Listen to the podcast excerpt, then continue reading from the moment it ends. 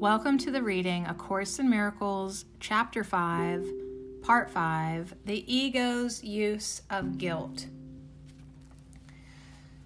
Perhaps some of our concepts will become clearer and more personally meaningful if the ego's use of guilt is clarified. The ego has a purpose, just as the Holy Spirit has.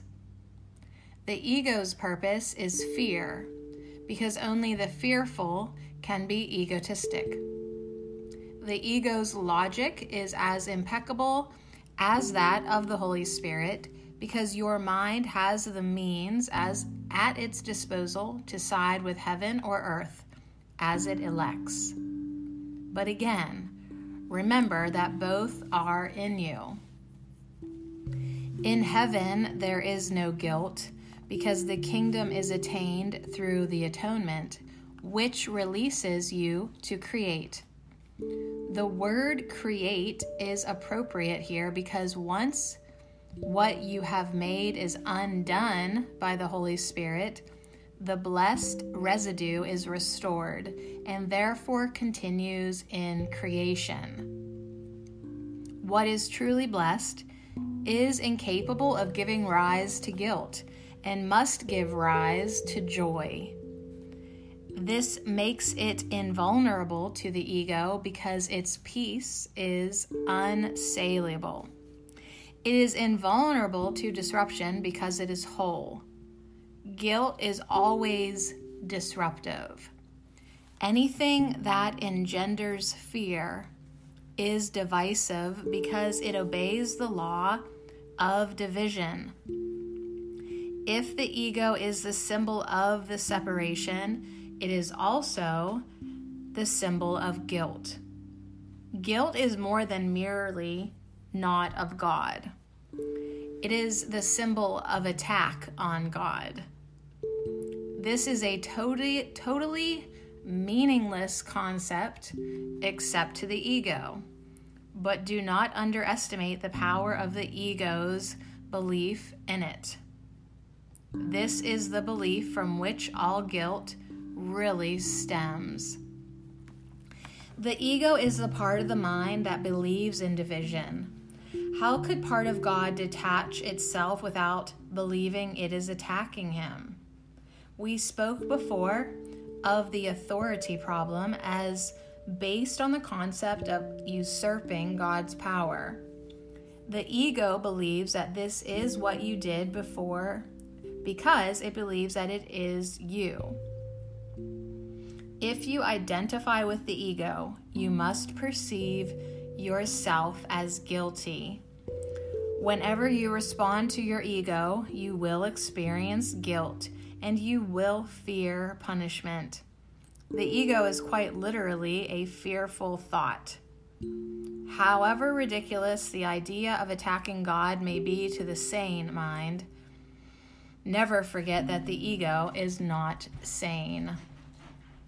It represents a delusional system and speaks for it. Listening to the ego's voice means that you believe it is possible to attack God and that a part of Him has been torn away from you by you. Fear of retaliation from without follows because the severity of the guilt is so acute that it must be projected. Whatever you accept into your mind has reality for you. It is your acceptance of it that makes it real. If you enthrone the ego in your mind, you're allowing it to enter makes it your reality. This is because the mind is capable of creating reality or making illusions. I said before that you must learn to think with God. To think with Him is to think like Him. This engenders joy, not guilt, because it is natural. Guilt is a sure sign that your thinking is unnatural. Unnatural thinking will always be attended with guilt because it is the belief in sin. The ego does not perceive sin as a lack of love, but as a positive act of assault. This is necessary to the ego's survival because as soon as you regard sin as a lack, you will automatically attempt to remedy the situation and you will succeed. The ego regards this as doom, but you must learn to regard it as freedom. The guiltless mind cannot suffer. Being sane, the mind heals the body because it has been healed.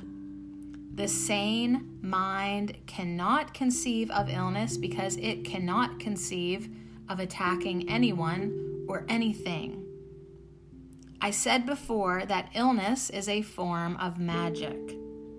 It might be better to say that it is a form of magical solution. The ego believes that by punishing itself, it will mitigate the punishment of God. Yet, even in this, it is arrogant. It attributes to God a punishing intent and then takes this intent as its own prerogative.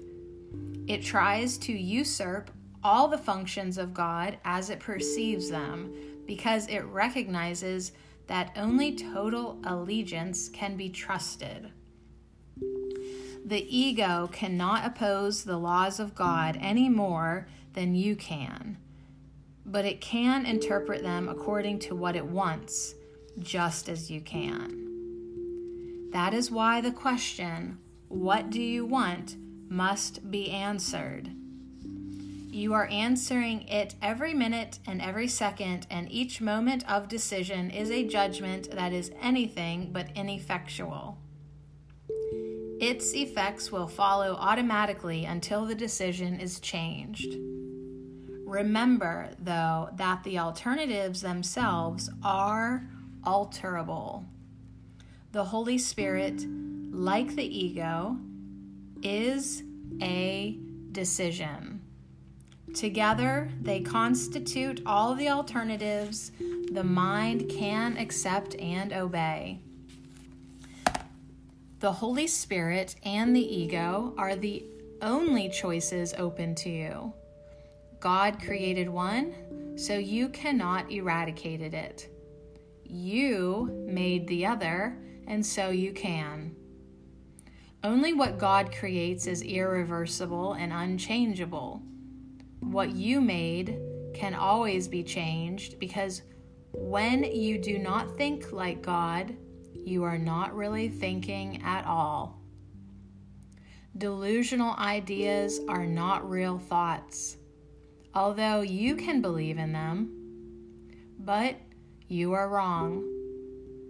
The function of thought comes from God and is in God. As part of His thought, you cannot think apart from Him. Irrational thought is disordered thought. God Himself orders your thought because your thought was created by Him. Guilt feelings are always a sign that you do not know this. They also show that you believe you can think apart from God and want to. Every disordered thought is attended by guilt at its inception and maintained by guilt in its con- continuance. Guilt is inescapable by those who believe they order their own thoughts and must therefore obey their dictates. This makes them feel responsible for their errors without recognizing that, by accepting this responsibility, they are reacting irresponsibly. If the sole responsibility of the miracle worker is to accept the atonement for himself, and I assure you that it is, then the responsibility for what is atoned for cannot be yours. The dilemma cannot be resolved except by accepting the solution of undoing. You would be responsible for the effects of all your wrong thinking if it could not be undone. The purpose of the atonement is to save the past in purified form only. If you accept the remedy for disordered thought, a remedy whose efficiency is beyond doubt, how can its symptoms remain? The continuing decision to remain separated is the only possible reason for continuing guilt feelings. We have said this before, but did not emphasize the destructive results of the decision. Any decision of the mind will affect both behavior and experience. What you want, you expect. This is not delusional.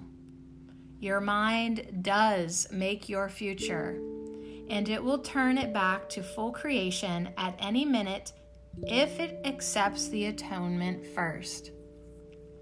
It will also return to full creation the instant it has done so. Having given up its disordered thought, the proper ordering of thought becomes quite apparent.